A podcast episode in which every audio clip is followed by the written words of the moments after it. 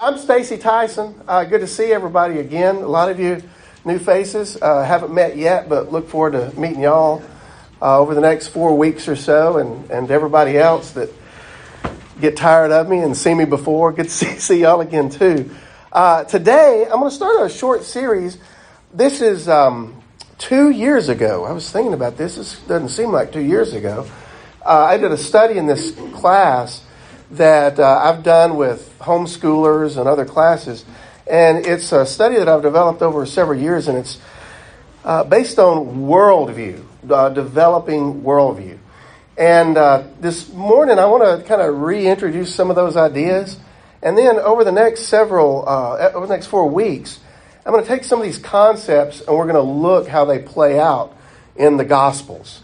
Um, this year, with my ministry, Truth Seekers Fellowship, we've been studying through uh, Luke, and then next year we're going to study through Acts. That's a you know that's a complete work, and uh, it's it's amazed me reading through Luke how many times these issues that are related to worldview pop up and show up in one way or another. And so uh, this this framework that I'm going to talk about. Um, related to worldview, it's it's really one of to me it's one of the most important things I've ever studied, and and it's still um, it still remains a framework that I filter almost everything that I go through on a daily basis through in one way or another.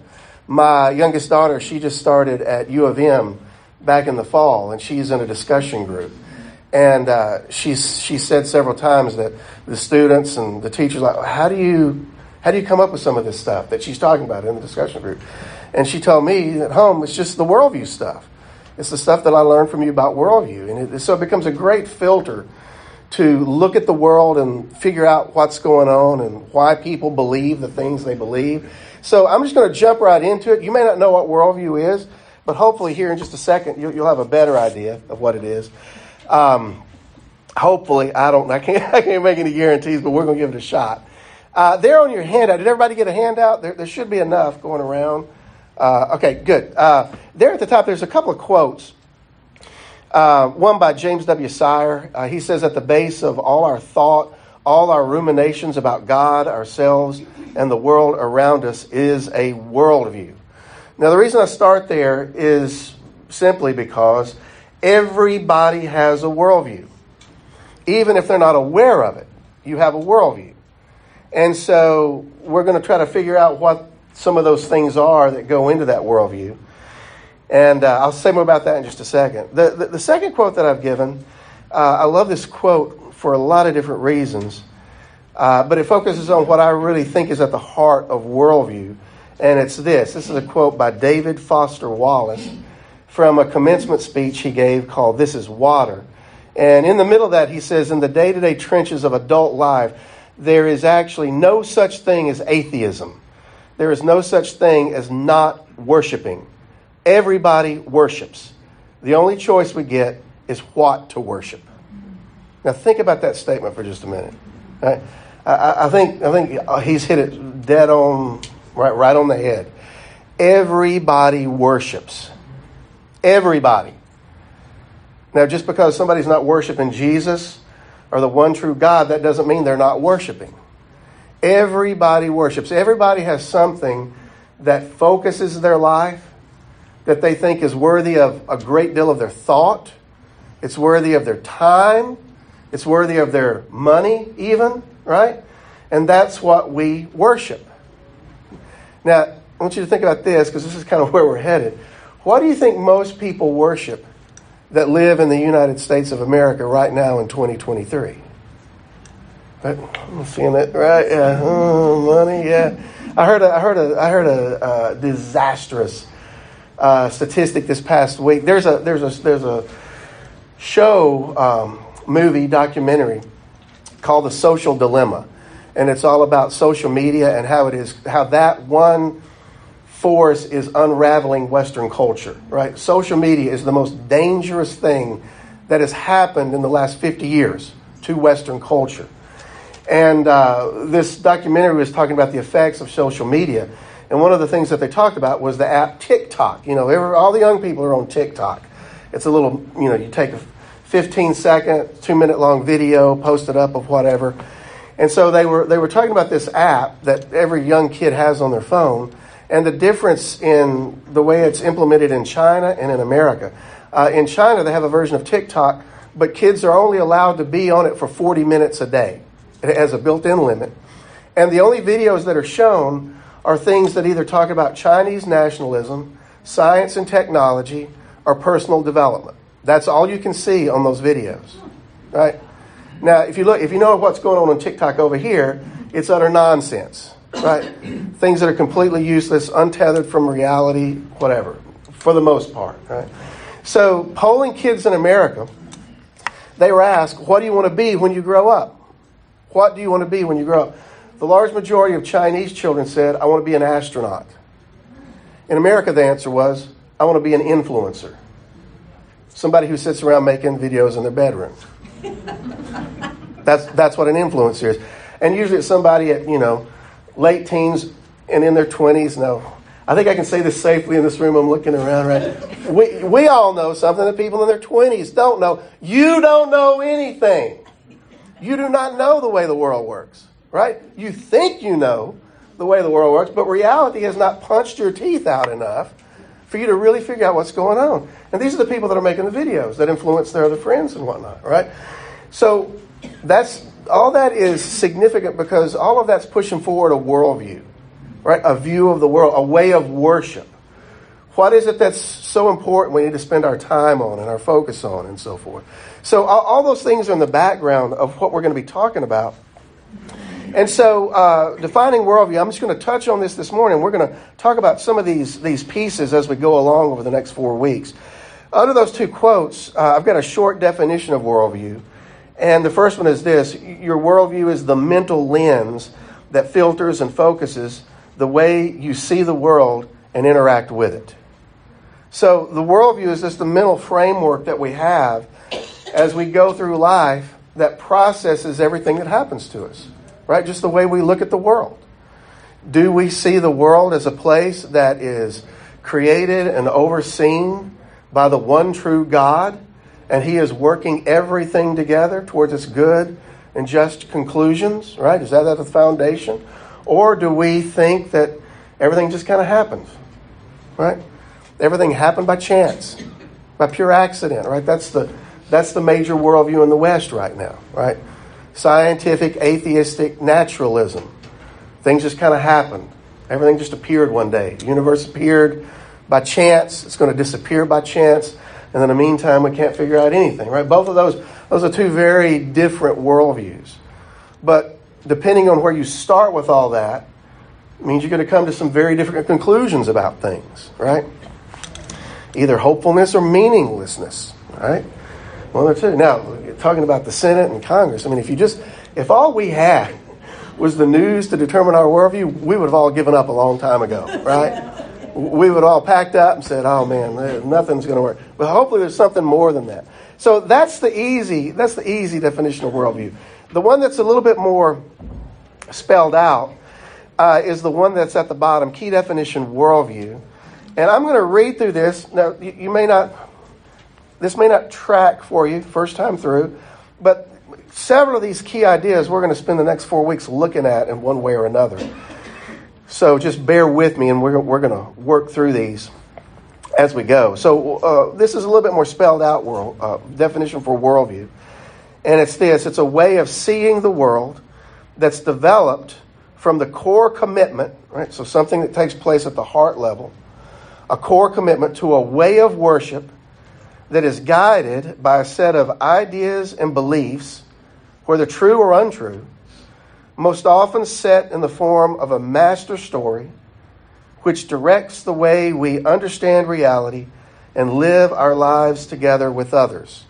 Now, you see, there's a lot more in that one, a lot more pieces.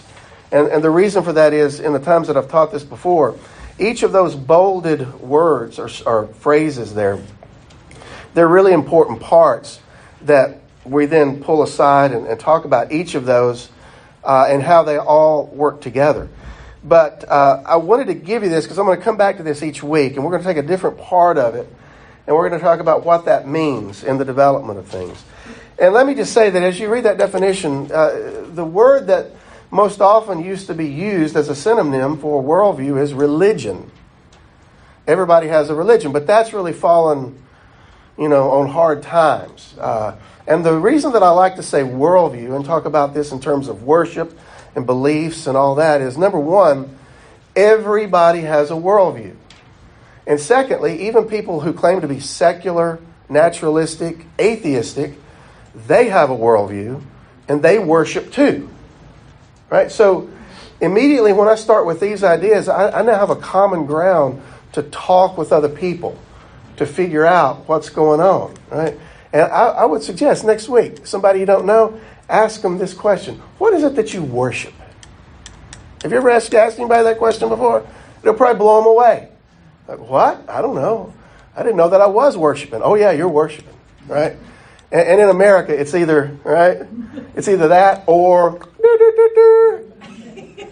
And that's why most people aren't aware of it, right? Everything in our culture has trained us to be self worshippers. Everything in our culture, right?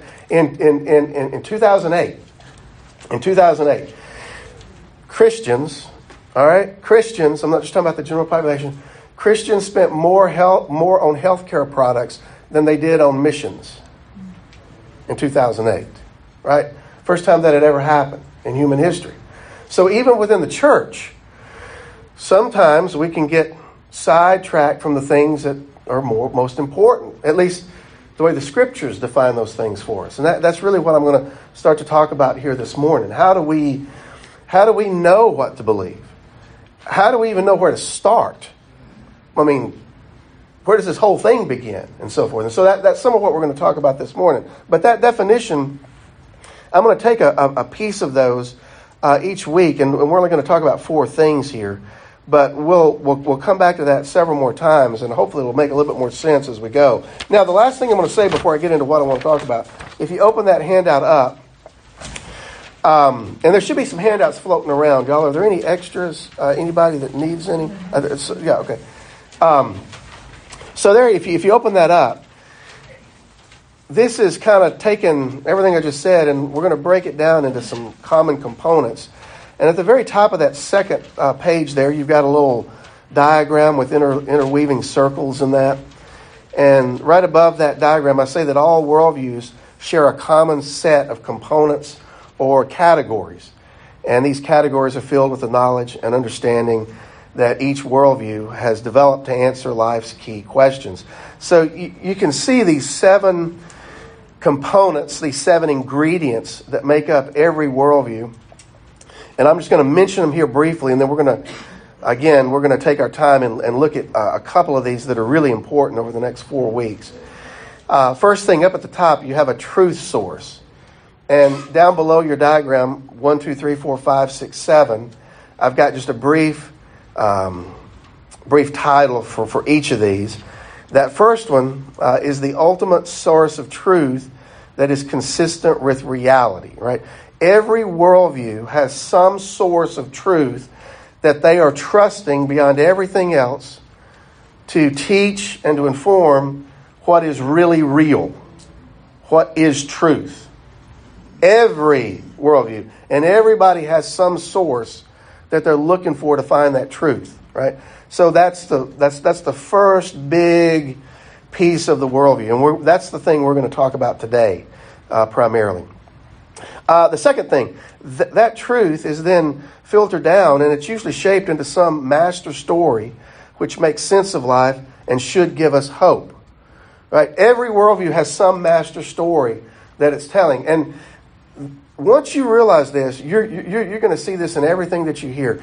Turn over to the Discovery Channel, and you're going to talk about the scientists who talk about the universe being billions and billions and billions of years old and they're going to tell you what dinosaurs did at a certain age billions and billions of years ago, even though they weren't there to observe it whatsoever, right? And if you listen to them, they will tell you a story, right?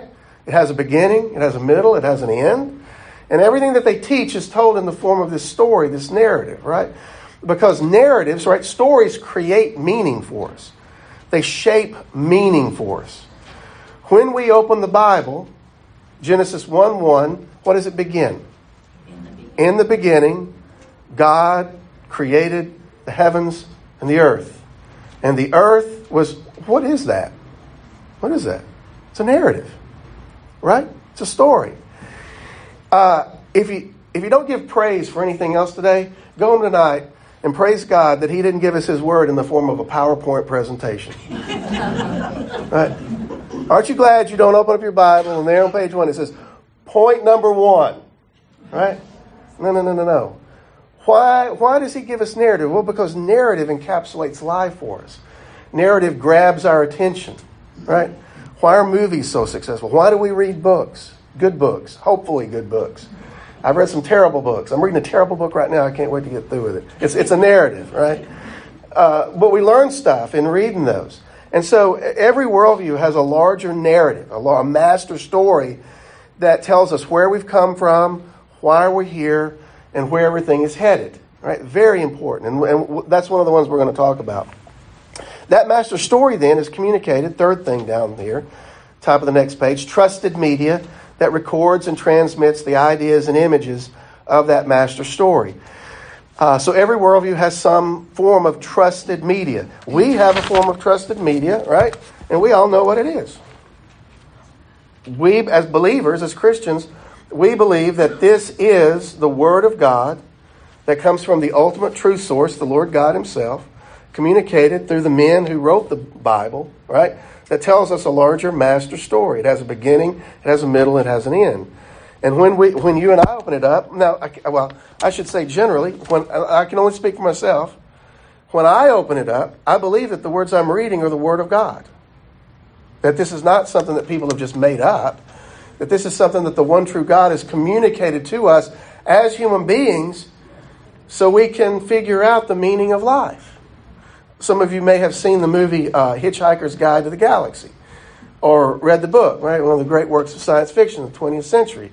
Uh, part of the thread of that, that story is the search for the meaning of life. And there's been a computer that's been invented to, to tell you the meaning and purpose of life. And they go and they finally find the computer. And when they get to the computer, the computer tells them the meaning of life. It's 42. How satisfying is that? meaning of life, 42. Right? It's, it's, not a master story. It's, not, right? it's, just, it's, it's a number, right? And, and the whole point of that whole story is life is meaningless. Life has no purpose. We are, we are at the whims of the so called technological gods, and nothing makes any sense, right? Uh, that's, that's what's communicated in that trusted media. uh, if you want to trust something like that. Uh, the, the, the fourth thing that every worldview has every worldview has a priesthood, which is honored, respected, and trusted. Within Christianity, uh, we are the priesthood, right? Now, there, there are people within that priesthood, elders, uh, other people that we revere, teachers, um, several groups within that that we trust um, are leading us and directing us. And of course, ultimately, we believe that the Lord Jesus is our great high priest who keeps company with us and leads us day by day. He speaks to us through His Word, but He's also present with us in everything that we do, right? Uh, so, really, really important part.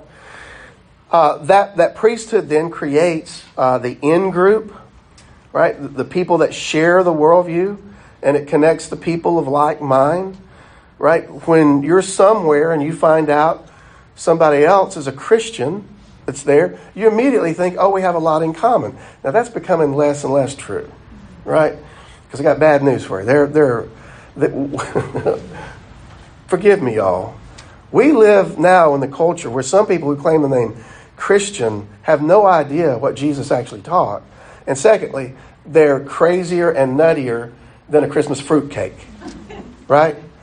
Because, and that comes primarily because we are now living in a culture which, which has undergone a de education process for at least the last 50 years. And now we're starting to see the results of that, right? We're, we're starting to see the. Uh, if you've ever turned on the TV or read the paper and you think, I don't even understand what's going on. You know what I'm talking about, right? We are, we are now living in a culture that is largely defined by unsanity, uh, uh, untethered from reality, the way it actually is. And so um, So sometimes these in groups are harder to see. But once you start to talk to somebody, and you, oh yeah, he believes in Jesus. Oh yeah, she reads the Bible. Right? We immediately feel a connection. So that in group is very, very important. Um, it can become toxic. It can become problematic. But we'll we may touch on that a little bit later. Uh, within that in group, uh, because of the master story and the truth and uh, the trusted media, there's a set of values that are then practically lived out.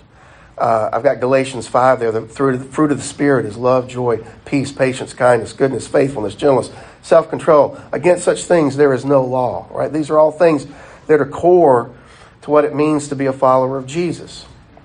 In fact, if, if I were to ask you, then don't answer this out loud because I don't want anybody to get embarrassed. But if I were to ask you, what is the key value that Jesus teaches us? What would the answer be?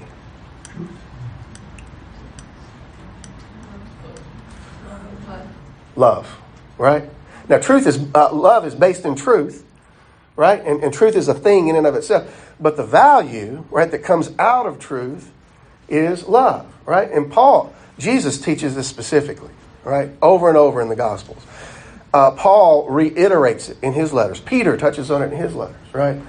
The greatest of these is love, right? Jesus' whole ministry is characterized by love. And when we, then we ask, well, what, what does that value of love look like if that's the key thing that Jesus teaches us?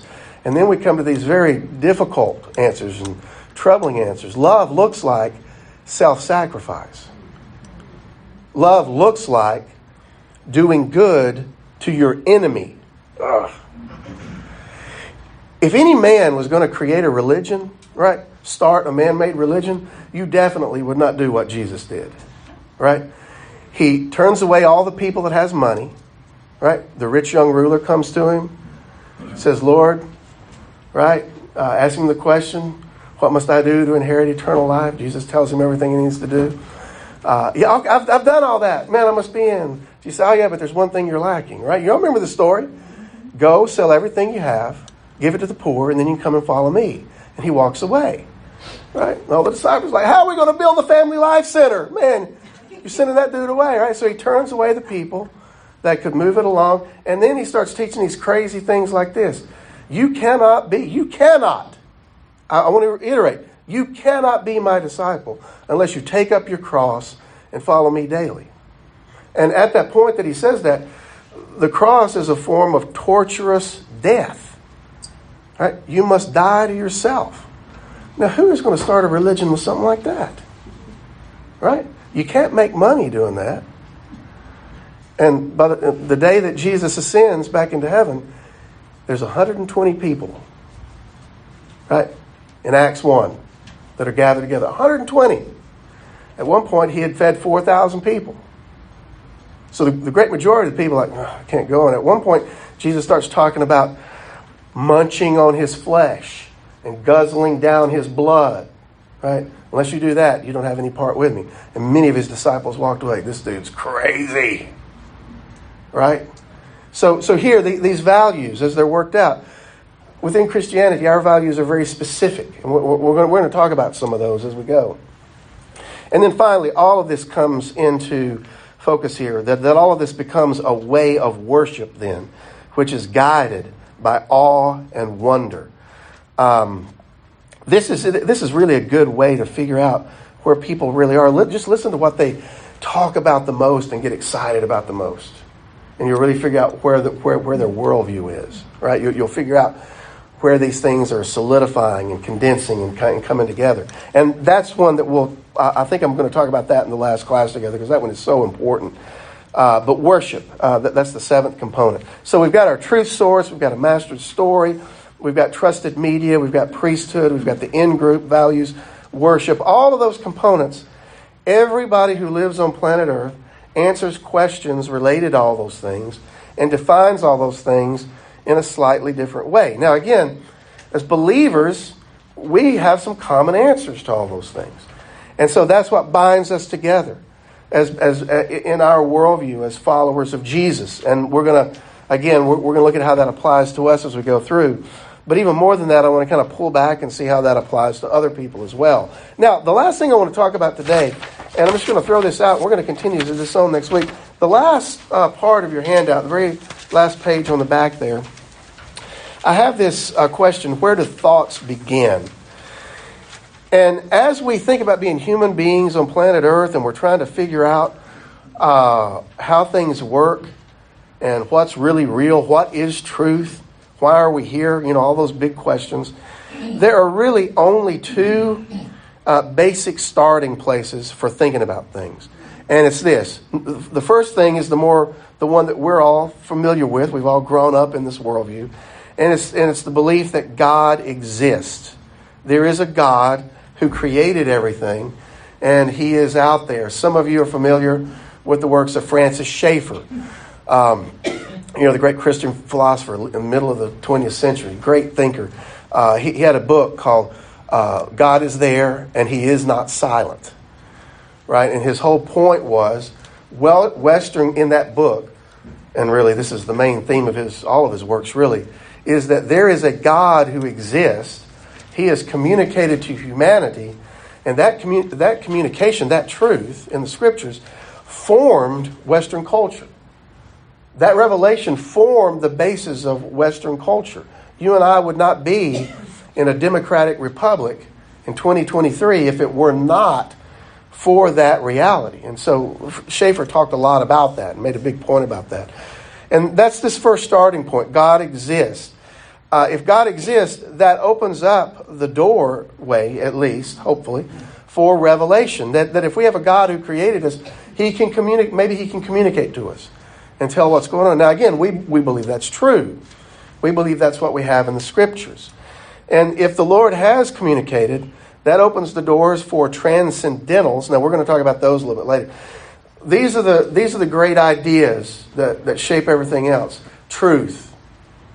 When we ask the question of what is true, we need somebody to help us define what that is, right? It's a transcendent idea. Truth uh, is not determined just by what I think it is.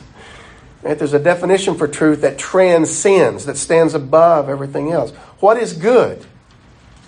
How do we know what is good? Well, I need some transcendent idea of what it's good. Uh, and y- y'all think about our culture. If we were to ask these questions, what is true? What is good? What is glorious or beautiful? Where would our culture go to answer those questions? Largely, it'll go to itself right? Because we, we're, we're now at the stage in our culture where everybody's taking a vote on what is right and wrong, who is in, who is out, right? This is all what cancel culture is about. And the only standard that we have for it is whatever is acceptable in the moment by the most by the majority of people. And that's part of the reason why we're in the mess we're in, right? There's no transcendent truth that stands above that. Truth that is true no matter what age you find yourself in. Right? Murder is always murder. No, no matter what time you're living on planet Earth. Why? Because God has said, Thou shalt not murder. Right? That is, that is always wrong. Even in eternity, that's wrong. Right? Now, in our culture, we're, we're, we're now taking votes on that. Right? And we don't really believe that anymore, and especially when it comes to the unborn. We've all gotten together and decided, no, that, that, that one is okay we can do that. But let me tell you, we are quickly moving in the direction where life is becoming less and less important and significant. And we're getting back to the point where, yeah, uh, he was probably justified in murdering that, right? Because if we're just taking a vote, then we're always going to do what everybody wants to do. It makes everybody feel happy, right? So, uh, transcendentals are very important, right? These, these are the truths above the truth. And if those things exist, then that also opens the doorway to hope for us. We can, we can really figure out what, what is going on in the world, what's actually happening. Now, on the, on the, the next tier down there, uh, this is the second starting place. God does not exist, right? If everything just kind of happened, right, by, by chance, by pure, utter accident, we're just here because the right molecules got together, you know, and formed hydrogen, and then, you know, and then if you give it long enough, right, billions of years, then it forms the human brain. Most complex thing that's ever existed, right? Uh, that's kind of happened because everything fell together at the right place, right? Uh, if God does not exist, right, then we're simply left to our observations about the world. All we can do is look at the world and then try to extrapolate out of what we see and try to figure out what's real and true and so forth and so on. Um, what that leads us to is just the data about life because there's nobody there to tell us. Well, this is good, this is bad, this is true, this is not true, right? And ultimately, what you wind up in is despair, hopelessness, right? And, and let me just say this I, I may talk about this in one of the future sessions. There is no worldview. Now, and people think I'm overstating this when I say this, but I am not. Uh, James Sire has written a whole book cataloging different worldviews that, that have existed or that exist right now. There is no worldview that begins with God does not exist that has not ended in utter despair and hopelessness and insignificance and meaninglessness. That is a line that you cannot survive. A human being very rarely survives. The, the, the, quote that I have on the first page by David Foster Wallace that everybody worships, right? Everybody worships. Uh, in 2008, David Foster Wallace, he, he was, uh, some people consider him the most important postmodern writer of the later, latter 20th century. Uh, in uh, 2008, he went out in his backyard and hung himself after struggling and struggling with years with depression. Right. Uh, by the way, I would really encourage you to read that commencement speech because Wallace was not a believer. Wallace was not a believer, not not even close.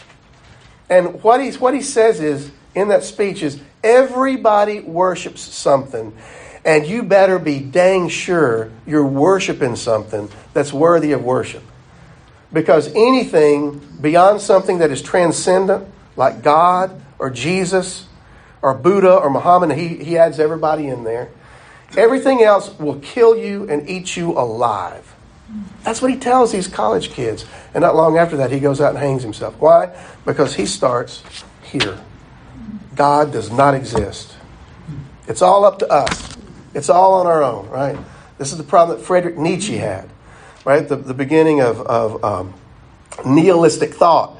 Everything is meaningless. There's no meaning anywhere. Well, if that's true, why do I keep on living? Because this world sucks, pardon my French, right? This world is terrible. This world is a hellhole of disease and decay and pain. Why would I want to stick around? So you go on here, right? That's the worldview that begins there. But if, if we have this top view here, God exists, and he, he may have spoken to us. And those of us that do believe that He's spoken to us, now all of a sudden we've got hope. Now, I, I, I want to apply this to something here. Uh, and I'll leave you thinking about this. I'm going to come back and talk about it next week. Open up to Luke chapter 1 with me. And I want to show you how this issue of revelation is so important. Luke chapter 1. In fact, I'm going to read uh, a couple things quickly to you, and then I'm just going to ask you a couple of questions.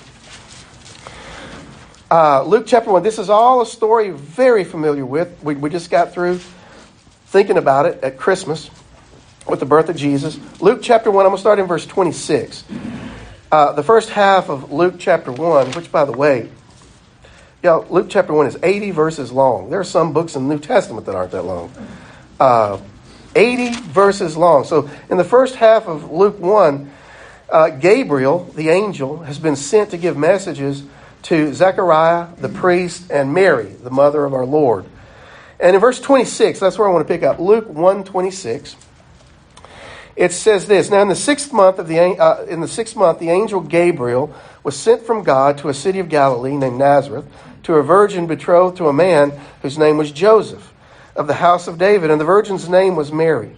And he came to her and said, Greetings, O favored one, the Lord is with you. Verse 29 But she was greatly troubled at the saying, and tried to discern what sort of greeting this might be. And the angel said to her, Do not be afraid, Mary, for you have found favor with God. And behold, you will conceive in your womb and bear a son, and you shall call his name Jesus. He will be uh, great and will be called the Son of the Most High. And the Lord God will give to him the throne of his father David, and he will reign over the house of Jacob forever, and of his kingdom there will be no end. Uh, there, are those last verses. Gabriel is just telling her some of the major points of the master story that she's living in. the narrative that's been given to uh, the Jewish people at this point had foretold that a great king was going to come from the line of David, right? And so here, Gabriel is just reiterating what Mary has known. But then, verse 34, he says, And Mary said to the angel, How will this be since I am a virgin? And the angel answered her, The Holy Spirit will come upon you, and the power of the Most High will overshadow you. Therefore, the child to be born will be called Holy, the Son of God. And behold, your relative Elizabeth, uh, in her old age, has also conceived a son. And this is the sixth month with her who is called barren. For nothing will be impossible with God. And so Mary said, Behold, I'm the servant of the Lord. Let it be done according to me, according to your word. And the angel had departed from her. Right? Now, we all know the story. Gabriel, who is the messenger angel. And by the way, uh, Mary would have known who Gabriel was. He had already shown up in the Old Testament. Gabriel had appeared to Daniel. Uh, he is the great messenger angel. And as he said, he said to Zechariah earlier that he stands in the presence of God. And so this angel who stands in the presence of God has come to give Zechariah and Mary messages from the Lord God. You follow me? Now, hold that in mind just for a second. Turn over to Matthew chapter 1. And I'm going to ask you a trick question here. Matthew chapter 1. Uh, we get the same set of events but from a little bit different uh, perspective. Matthew chapter 1, verse 18. Matthew chapter 1, verse 18. Matthew chapter 1, verse 18. This is what Matthew, this is what Matthew tells. Matthew has the long genealogy in the first 17 verses. Um, and then as he begins the narrative of the birth of Jesus, he says this, verse 18, Matthew 1 18. Now the birth of Jesus the Messiah took place in this way. When his mother Mary had been betrothed to Joseph, before they came together, she was found to be with, with child from the Holy Spirit. And her husband Joseph, being a just man and unwilling to put her to shame, resolved to divorce her quietly. But as he considered these things, behold, an angel of the Lord appeared to him in a dream, saying, Joseph, son of David, do not fear to take Mary as your wife for that which is conceived in her is from the Holy Spirit. She will bear a son, and you will call his name Jesus, for he will save his people from their sins. And all of this took place to fulfill what the Lord had spoken by the prophet Behold, the virgin shall conceive and bear a son, and they shall call his name Emmanuel, which means God with us. And so when Joseph woke from sleep, he did as the angel of the Lord commanded him. He took his wife but knew her not until she had given birth to a son, and he called his name Jesus. Now, I picked these stories because these stories illustrate this top line for us God exists, and he has communicated something to us. And this is what I want you to think about. There's Mary, right? And she's going to become pregnant by the Holy Spirit. If Gabriel had not given her the message that he gave her, right? That you're going to conceive a son by the Holy Spirit, and he will be the Son of the Most High, and you will call his name Jesus. If she had not received that revelation from God through Gabriel the messenger, if she did not have that message, and one day she just became pregnant, and all she had was her observations about the world and the data about the world, do you think she could have ever come to the right conclusion about what was going on? Or how about this? Let's frame it this way Mary doesn't get any of that message. And one day, uh, she's pregnant. And she goes to Joseph and she says, I'm pregnant. You think Joseph is going to come to the right conclusion? No. And he just did it in Matthew 1. Right? Mary is pregnant, and when Joseph finds out, what does he decide to do? He decides to do the merciful thing, the righteous thing, and put her away quietly, right? But does Joseph know at this point that her child has been conceived by the Holy Spirit? You, you understand what I'm saying? Could they have sat along by themselves looking at what happened? Do you think they would have ever come to the conclusion that that baby was conceived by the Holy Spirit? No. There was no precedent for that whatsoever. You search the scriptures in and out, and you don't find one episode of uh, anybody that became pregnant through the power of the Holy Spirit, right? And this is my point. In order for Joseph to make the right decision in his situation, revelation from the one true God is absolutely necessary. You, you understand what I'm saying? If Joseph had not received that dream, he would have not done what is right.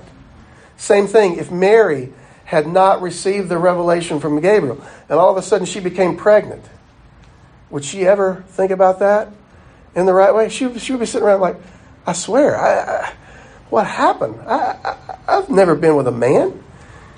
Do you think she would ever come to the conclusion, oh, well, it was God who got me pregnant? And my son is the long awaited Messiah, the descendant of David. But more than just being the figurative Son of God, he is going to be the literal Son of God. You understand what I'm saying? Without that revelation, both Mary and Joseph would have been right lost in a cloud of meaninglessness lost in a cloud of confusion what in the world's going on and that's that, that's the exact thing that happens when we reject or when we don't have revelation from the one true God. And every worldview begins at one of these two places. Our culture is now neck deep in this bottom option down here. God does not exist, and He definitely has not spoken to us.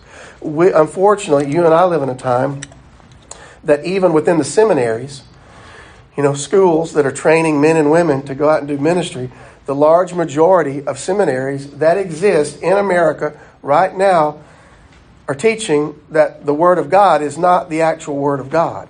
It's all made up by men, imaginations of men, right? It wasn't actually God speaking through people to anybody.